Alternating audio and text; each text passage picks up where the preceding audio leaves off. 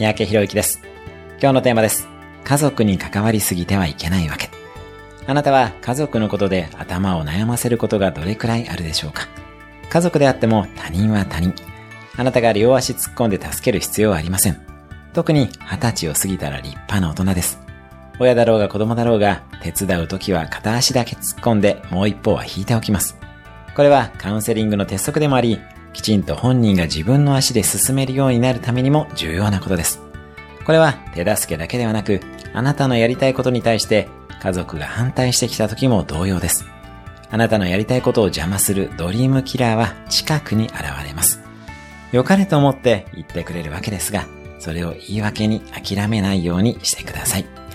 家族であっても一線を引き、あなたの人生を大切にしましょう。